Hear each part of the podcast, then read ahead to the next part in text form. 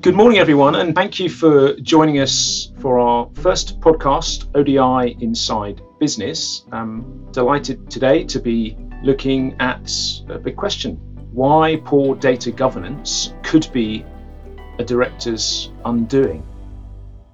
Joining me for this discussion, I'm delighted to have three highly relevant and well qualified panelists and uh, before I introduce them, I'd quickly like to introduce the Open Data Institute.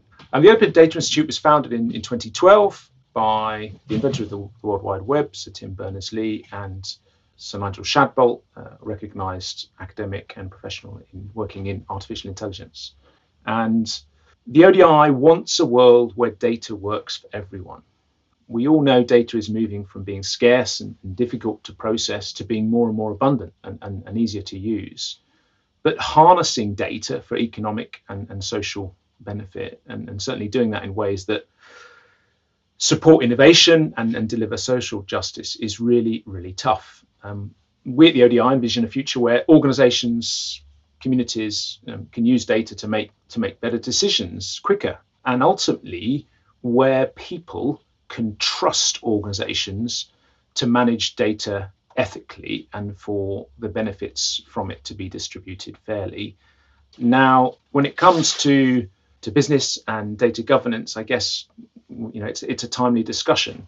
And following this podcast, if you're interested in in tools and ways to help you, a quick plug for the ODI, we would highly encourage you to consider looking at one of our webinars where you can sign up and get access to tools and case studies and, and, explore how businesses like Co-op and the Refinitiv have worked with the Open Data Institute to tackle some of these questions and, and some of these challenges. So we're going to have a, a pretty fast-paced discussion. Without further ado, I'd like to make introductions. I'm delighted to have Olivia Hawkins joining us. Olivia is a consulting director with Wunderman Thompson Data, for those who don't know, Wunderman Thompson is, I think, originally a New York based digital agency with 200 offices across 90 markets and part of the international Goliath WPP group. Olivia is a senior digital strategist and practitioner with more than 20 years' experience across multinationals in all sorts of geographies Europe, the US, and Africa. Olivia's worked to develop customer engagement and marketing strategies across a range of complex digital programs Olivia recently completed an MSc at the Oxford Internet Institute with a focus on digital ethics in marketing. So that's clearly going to be an interesting angle to, to look at. Welcome, Olivia. Thanks for joining us. And d- delighted to have Faisal Khan joining us really with, with two roles, I suppose. Faisal's background originally is, a, is an engineer. He, he joined IBM in his early days and learned how to kind of build a business around technology before going into more high growth technology startups. And after some successful exits from, from some of those businesses, he transitioned to invest in and chair businesses himself and, really pursue more entrepreneurial endeavors. Um, most recently, with that in mind, Faisal is chairman and investor in Zabardast, a unique quick service casual Indian restaurant business, which brings a vision to combine technology and the kind of people intensive approach to food and really kind of reinvent the operating model. So, I mean, fascinating to hear more about that. Faisal, throughout his career, has focused on the business implication benefits of technology rather than the technology itself. And, and today, Faisal, we're delighted, is, is also representing the Institute of Directors, South, uh, where he is chair. So, so I think the perspective he's going to bring us uh, on behalf of UK directors will be invaluable. Welcome, Faisal. Great to have you. Thank you very much. Now, Richard, Richard Young is joining us. Richard is representing Bloomberg today. However, you know where he is is he, he, he has a role in global data, but but actually Richard really kind of brings a background across um, the financial services data market. So you know Richard's role at Bloomberg looks at a range of initiatives around data infrastructure, including um, something called Open Symbology initiatives, which looks at industry kind of instruments and legal ed- entity identifiers in financial services. Richard undertakes a range of industry and regulatory outreach on behalf of Bloomberg. And before working at Bloomberg, Richard spent a number of years in other kind of what I would call data infrastructure organizations, including SWIFT, which some people may know of in the financial services space, uh, and the London Stock Exchange. Really, Richard brings, brings us today first hand experience of working in technology and data infrastructure in a highly regulated industry where fiduciary responsibilities of senior executives has always been hotly debated. And I think it'll be interesting to kind of weave that into the wider debate. Thanks for joining us, Richard. Great to have you. So I just wanted to to kick off really and and go straight to you, Faisal. I mean, you know, the Institute of Directors runs a lot of training and enablement services for directors in the UK. What, what do you think directors across, I mean, certainly in the UK, we have a, a large chunk, I think it's 90% plus uh, of businesses are small to medium enterprises. What do directors in those businesses think about their responsibilities for data and technology? Stuart, thank, thank you very much. I, I'm going to perhaps be slightly controversial by saying that this is a really tough time for directors of businesses to keep a pace with the incredibly fast moving technology world. If I cite a few things, the Internet of Things generating massive quantities of data, the, the, the topic of our podcast, artificial intelligence, which is aggregating and creating new ways of seeing things from that mass of data technologies like facial recognition, which can be used for good, can be used in a harmful way. The fact that we're all now forced to work online, meaning that we're generating data that perhaps inadvertently we didn't even realize we're generating. We have data aggregators happily collecting data about us in the sector that I've created a business, quick service restaurants, we're all aware of the changes going on. You've heard of Deliveroo, you've heard of Uber Eats. Basically, what are they doing? They're aggregating data and creating knowledge and information for themselves. And finally, and not least, is the issue of what I call surveillance, well, which is commonly known as surveillance capitalism which is the use of all this data that is now uh, about our digital footprint and about companies' digital footprints being used by entities that know how to use that data to create a new economy and a new power base.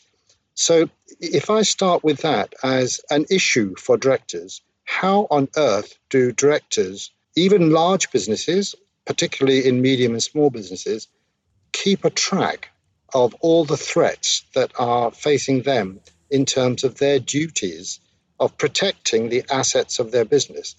You know, obviously, uh, it means that data is now a major asset in their business that they need to protect. So, as a starter, let me throw that back by saying I think directors are struggling big time just to stay on top of all this. Well, thanks, thanks, Faisal. That's a pretty bleak outlook you've painted. How does that play out for an organization like Wunderman Thompson? I mean, you you work with customers' data on their behalf. So is that because they don't have the skills and they can't do it, Olivia? Or I mean, how how how, how do you see these directors stepping up and, and trying to deal with this? Oh, so many so many different ways to answer that. Well, first of all, I think that yes, the volumes of data are somewhat overwhelming at the moment and what we can do with data can feel overwhelming.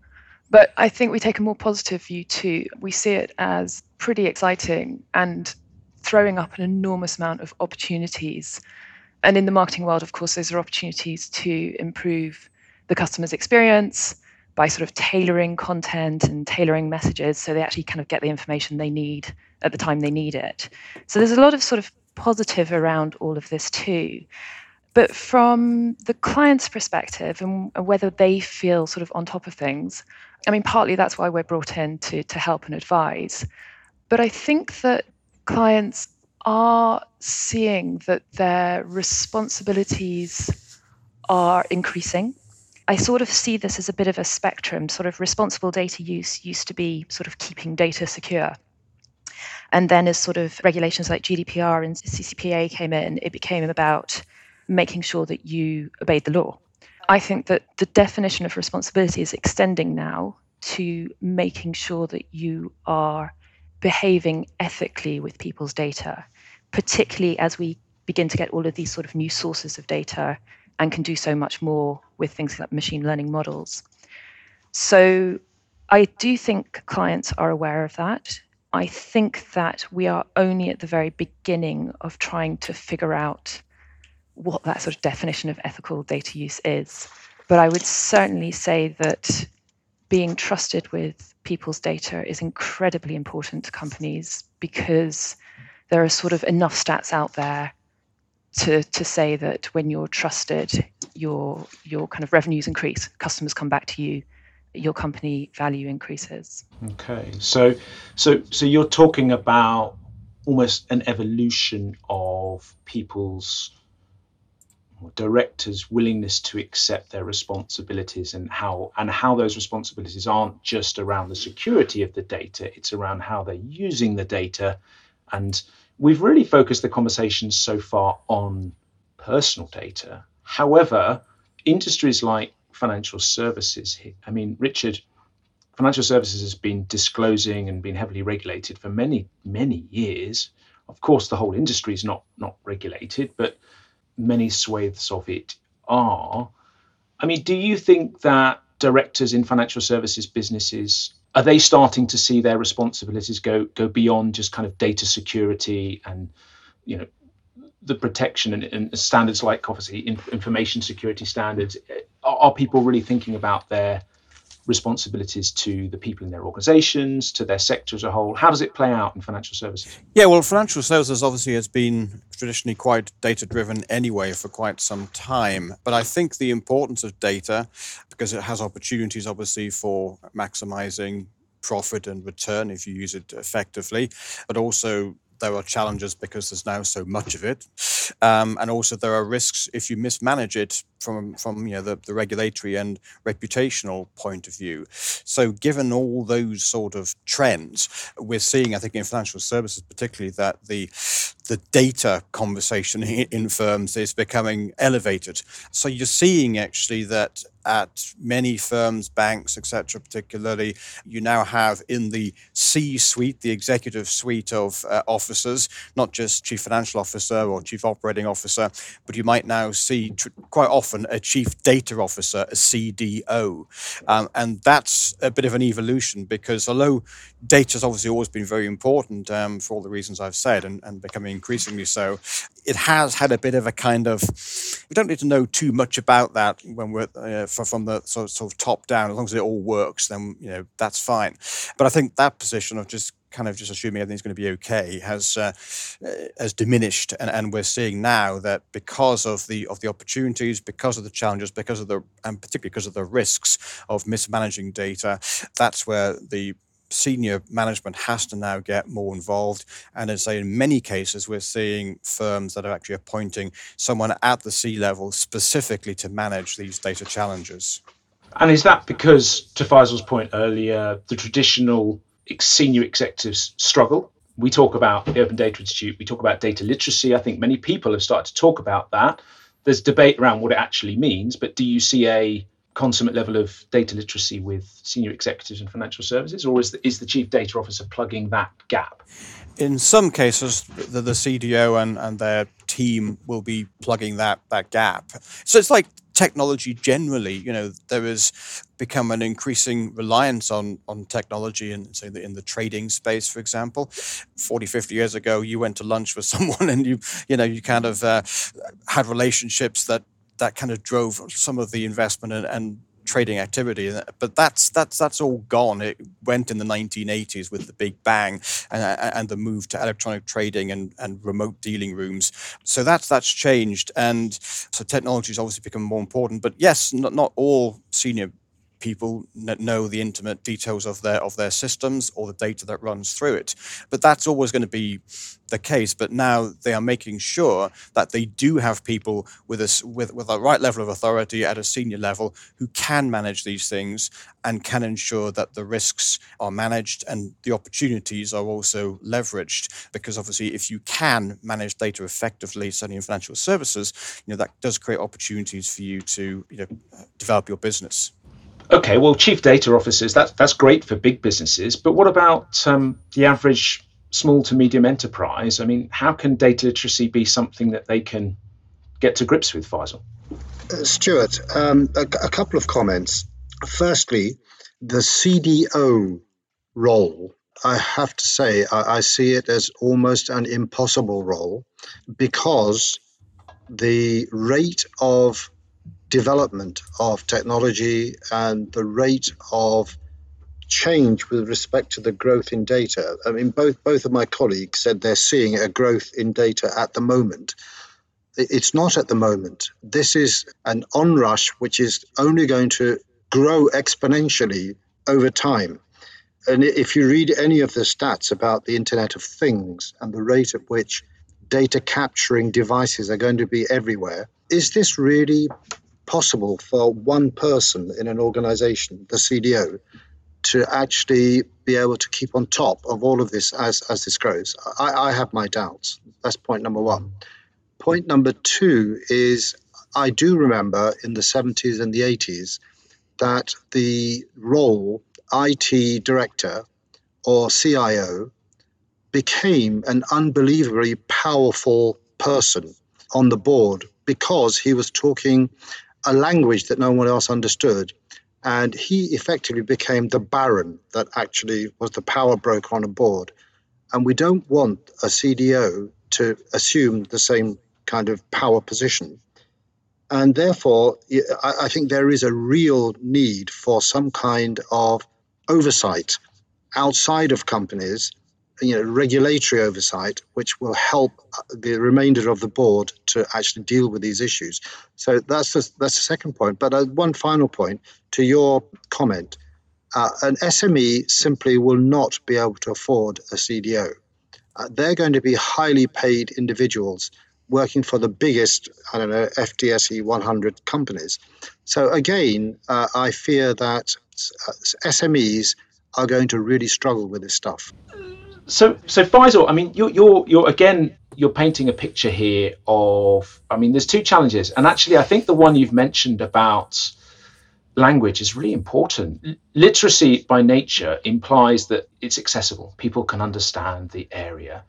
We recently at the Open Data Institute developed something called the Data Skills Framework in a push to try and help organizations understand what data literacy can mean for them. I mean, is regulation the only answer to push that out to every executive? What do you think, Livia? I mean, are, are you going to see the organizations you're working with, the executives going to get data literate if it was pushed out? So, first of all, I think it really depends on your definition of data literacy. I mean, you can talk about data literacy, and, and, and it can mean it's the, the knowledge about how to collect and cleanse and manipulate data and and analyze it and model it. And I just don't think that executives need that level of literacy. But if you're talking about literacy in terms of knowing what data your company is using, making sure that it's accurate, making sure that any use of the data has really good, clear purpose, making sure that you're transparent about it and what you're doing with that data, and having all of the mechanisms in place so that customers and, and clients have you know the right to kind of challenge you and ask for redress then I think that sort of literacy is achievable. I don't think that regulation is the only answer. I think it is one of the answers. I think also codes of conduct are incredibly important.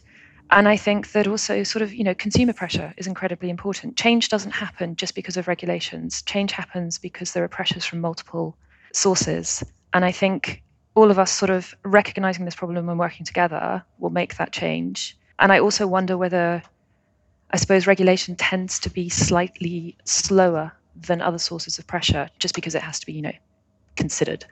Consumer pressure can take a long time. I mean, we've had a congressional report this week looking at the, the power of big tech. Mm. And what, what combination's right, Richard? I mean, financial services heavily regulated, reputationally damaged in, in the global financial crisis, perhaps recovering. FinTech is maybe helping that recovery. What, but, but what, what, what do you see as the right balance to, to, to, make data literacy happen? Well, I mean, obviously, I come from a business where there's a high level of data literacy because it's a, it's actually our business to provide data to our customers, as well as managing our own data from a corporate perspective, of course. So it's slightly different world to maybe what the others are, are talking about, but you know, I do think looking at the wider financial services industry that there is more senior awareness, as I, as I said before, of the importance of data. Yes, you know, if you're a, a chief executive of a, whatever a bank or a brokerage firm, or whatever it is, investment firm, you don't necessarily need to be down in the weeds with you know Python skills, which is a way of an- analyzing data. But but you do need to to know how your company is managing these data challenges, how they're keeping data private that needs to be kept private, how they're maximizing the data that they may be buying in from people like Bloomberg, because it's no point buying in data if you can't make the best use of it. And that, that requires systems uh, to be in place and, and, and insight uh, to, to be gained. And you also need to know, as part of your general risk and compliance operation, that you know you are managing data both correctly from the privacy perspective, but also that you, you're giving the right data to the regulator. Because one of the big things about financial services is that, as you say, it is quite highly regulated. And one of the trends that we've seen is that the volume of data uh, and the the, the depth and granularity of that data that regulators now want to see in terms of activity, you know, what, transaction reports being one of the, the major things, that that's really increased dramatically. And if you get it wrong, if you don't provide the right data or you make mistakes in the data you provide to the regulator, and there was an example of that that was in the news just yesterday in, in the US from, from, a major financial firm that had misreported uh, quite a lot of uh, trades to the to the US regulator regulator, then you will get fined, and and that you know that that is happening, uh, and that is a, a, a, data problem that people uh, in the financial services business need to to manage. I mean, the fine may be small if you're you know a massive great uh, great firm, but certainly the reputational damage will also be a factor, and that you you haven't managed this correctly. So you know these data aspects. Yes, it's not about you know, the CEO being able to sit at his at his PC and and and you know do some Python, but it is about that awareness at that level uh, of of mm. how these problems are being managed. Okay. Yeah. Uh, sorry, just to jump in on that, I, I completely agree with what you've just said. I think that we can get a bit hung up on, or we can even get a bit kind of blinded by the science when it comes to data and get. I mean, I think the A level results. What's the right term for this fiasco? Um, was a it was a really good example of this. You know, we, we, it was almost a case of getting too excited about data and too excited about the algorithm, and forgetting to really think through what are we trying to achieve, what impact is it going to have, is there a right of redress, what are the mechanisms we're putting in place to sort this out if it goes wrong. The, these are basic business skills, and if you step back and don't get too overexcited about technology and too overexcited about data and just remember what you're trying to achieve, I think that it all becomes a little less scary and a lot more manageable. That's uh, that's a good point, which which brings me to discuss or, embed the point around data infrastructure. So a lot of people get excited to, to Livia's point about these these hype curves. I think some of the analysts refer to them as a few years back, it was all about big data. Now it's all about artificial intelligence. But I mean, it might not be might not be sexy. It might not be something that everyone wants to talk about. But how much is data infrastructure a part of this? And you know, having the right systems of record, uh, having the right processes and standards. Again, all of those things are fairly commonplace in something like financial services, but but can, can, we expect small businesses to, to, to, how do they know about where to go for this stuff? I mean, Faisal, what's your what's your view on this? Uh, okay, I, I, guess my start point is that we are all using a, a data infrastructure called the internet, which is both insecure and unregulated. And if we are looking to provide secure infrastructure, then I personally think there is a great deal of work to be done to make the basic infrastructure through which we transact and through which we pass data between ourselves to be much more secure. How we do that, I think, is an open challenge. Of course, we can make our own micro world of our business as secure as possible. But unfortunately, we have an environment where, because of the lack of complete security, there is a huge amount of leakage that goes on. And I'm concerned that the first issue about having the infrastructure secure is bigger than companies themselves. Okay, well, that's a tough one. I mean, no, no single person, company, organization, or government runs the internet. I mean, it's globally distributed. It, it transcends jurisdictions. Um, you have organizations like, um, you know, ICANN, based in, in California, responsible for kind of the unique identifiers on the internet, domain names and the like. But, but uh, I mean, this is, you know, regulation. Does it stifle innovation? And and where's the balance? I mean, Olivia, you mentioned this this earlier. The, the kind of the, the different forces. What's the right balance of regulatory input, of literacy and knowledge, and, and, and it, you know, with your clients, what do you see as, as where could the quick wins be for them to, to kind of move this agenda forward? Sure. This conversation just got very, very large. I mean, Faisal's just uh, pointed out um, both the beauty and the and the, the, ugly side of the internet, which is that it is created in a world where I mean, you know, you know, it, it transcends regulation, it transcends nation states, it transcends boundaries, um, and therefore regulating it becomes well, well nigh impossible. Um, but that's what also makes it brilliant. That's why it's had such a rapid growth. So yeah, big question. Bringing it right back down to my clients or or towards my clients, I think we're trying to work this balance out. I think that when it comes to maintaining consumer trust in how we use their data, when it comes to determining the value of data, all of these things are being worked out at the moment, and there is no easy answer to it. But I would point out that this business model that we're all operating under, where data has value, it's new. It's what, 20 years old, 25 mm. years old? And if you look at any other sort of technology innovations throughout history, and Stuart, you and I were talking about railways the other day, you know, it takes time to work out what their value is, what their downfalls are, where to kind of put on the brakes, where to put kind of safety measures in. It's this idea of the internet needing a, a seatbelt, and we haven't quite invented it yet. So I think that for all of these topics that we're covering, we're still finding our way, which is a really bad answer to your question. But I don't think there is an easy answer for it.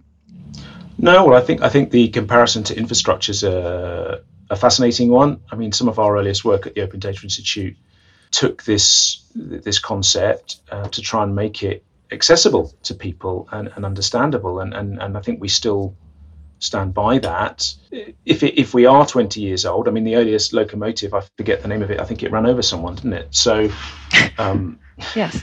are, are, we at risk with with this small number of companies who are just so much more advanced in this area? But I mean you know we're here to talk about the challenge for directors how can we rebalance this debate?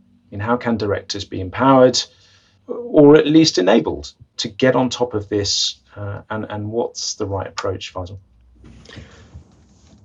Well, I, I guess um, dialogue such as this one is is important. But if you go back to the the kind of education system that we have today, we need to recognize that even young children, as part of their core curriculum, need to have training and education and a, a, perspective on the world that they're going to inherit, you know, when, when they grow up. And the world that they are going to inherit is fundamentally going to be, and indeed is already, dependent on this thing you know, called the internet. So I, I think the core to this has got to be education from mm. a very early age. So that's a kind of long term view in terms of the short term view of how can directors begin to be or get to be more knowledgeable. People such as the Institute of Directors have also got to now step up, and our training programs, uh, you know, our chartered director program needs to have modules in it which will make directors conscious of their responsibilities given the nature of the animal that we're dealing with when data is involved. That's a that's a that's a great kind of um, call to action. Where has this worked in? I mean, not so much data, Richard, but but financial services. We mentioned it, heavily regulated. Everyone knows that. What if you're a director of a financial services company? You know, what to you is an example of knowledge, regulations, something that, that is kind of a critical construct of the of the infrastructure of financial services organizations that, that makes things work and, and provides some kind of responsibility framework, if you like. Well, I think financial services firms have been uh, increasingly used to, certainly the large ones have, and probably some of the smaller ones too, managing data challenges, and and they keep getting thrown new ones uh, all the time because, as I say, one of the big things is is regulation and the demands of regulators uh, for information about the activities of firms have been growing steadily, certainly since the well, even before the uh, the financial crash in 2008, but certainly since then, you know, since then the the volume of data, the granularity, the detail, and even the format that it's required to be produced in um, has become much more directed by by the, the regulators, uh, prescribed by the regulators, uh, and you know people have had to be able to sort of kind of catch up with that. I know the regulators actually are, are, are always quite keen to acknowledge the fact that they know that this is, can be a, a burden. So they are, are, looking at smarter ways sometimes of interacting with firms to get data. So, for instance, the Bank of England has got a, a, a been doing an exercise this year on their data strategy, um, how they can work with the industry to get data that they require for their oversight in a way that is smart and also you know reduces the cost and burden on on those who have to provide that that data. And a lot of regulators actually, I mean, we've heard of fintech. There's a thing called RegTech, which is kind of around at the moment, which is where the regulatory burden and how that's discharged is put together with some of the sort of fintech type technologies to see how, how you can you know get reporting uh, smarter using using technology more effectively and I think that's quite an interesting initiative. But I say on the general directors thing I think we, we we've we've kind of from the point of view of the financial services industry I, I think it's very well acknowledged that data is a, a massive part of what um, the, the firms have to uh, manage. Uh, and you know the the burden around that's not going to decrease. As we've already said, there's an exponential increase in, in data. Some of it is data that you'll be crunching because that's what you need to crunch in order to get the insights you need for investment activity. Other data is stuff you have to protect because of privacy uh, rules. And, and obviously, you know, there are uh, in the regulations in the UK, for instance, responsibilities on senior managers within within firms that, you know, for, for regulatory compliance. And that includes obviously data aspects as well. And, and firms have to make sure that they can you know meet that challenge. So there there is a there is a, a, a constant drive upwards in terms of the visibility and importance of data issues in financial firms. That's so. So the regulator has huge power and influence in financial services. The regulator does it ha- in yeah. Do, do, does it, it? Well, hang on, hang on. Does it does it in traditional non-financial services sectors, fast-moving consumer goods, uh, retailers, household brands? I mean, the, are your are your customers really scared of the ICO, uh, uh, Olivia? I mean, ICO has has been hmm. in some respects following uh, some of the lead of, of organisations like the FCA, the Financial Conduct Authority, with th- things like their Sandbox initiative. But but do your customers, how do they feel about the role of the ICO? I, I, think, I mean, the UK customers, they're watching very, very closely. Most of our clients are sort of, you know, larger national or multinational companies, and they are extremely cognizant of the regulations. They have spent a number of years cleaning up their data where it was necessary, getting on top of what they've got, what they're using, where they're using it, and making sure that they are compliant. I mean, compliance is a huge topic for these companies. I think one of the the side effects, the benefits, the unexpected benefits perhaps of the regulations has been this tidying up of data. So, in fact, although it can seem onerous, I think companies really do understand that it also has very clear benefits. I mentioned quite, quite early on that brand trust leads to a growth in value this really matters to companies. The, the idea of, of companies having values and, and brands being seen to have values, it, it's a very important topic for companies at the moment with the rise of the millennials and with this kind of focus on brand values and ethical values. Things like the way we use data um, sort of fit into that. I guess the important thing is that clients are very aware of regulation and are making huge efforts to comply with it. So, so Olivia's highlighted other industries. Thinking about the role data plays as infrastructure in our society, in the way we live our lives, the value exchange. I mean, we at the Open Data Institute, we talk about the kind of people's approach to data between how open they are and, and the level of trust they need to maintain. Where can we learn? Looking back in history, you know, this this this world of chief data officers is pretty new um, the impact that data has on our lives. We're only really just starting to understand. How can we learn from other parts in history uh, how, how to kind of tackle this and how to, to make sure we get the right balance for our society? Faisal. Stuart, I'd like to cite the example of the internal combustion engine. It was a huge disruptive change to society and created enormous opportunity, giving us perhaps a couple of hundred years of growth, opportunity, and a, a better livelihood for mankind. However, with, with every opportunity, there comes a cost. And the internal combustion engine and its ability to pour carbon into our environment is the the price that we're paying. Now, I happen to be an optimist, and I do believe that the younger generations who are having to really get to grips with that challenge uh, are doing so with, with all the vigor that they need to. And I do believe also that the younger generation will do the same when it comes to some of the issues of the most recent disruptive change, which is all around the power of data. Well, I think that's a that's a, a, fascinating observation and insight to, to close upon. And, and on behalf of the Open Data Institute, I'd like to thank our panelists today. Thanks, Olivia. Thank you, Faisal, for that closing comment. Richard, thanks for joining us. Thank you.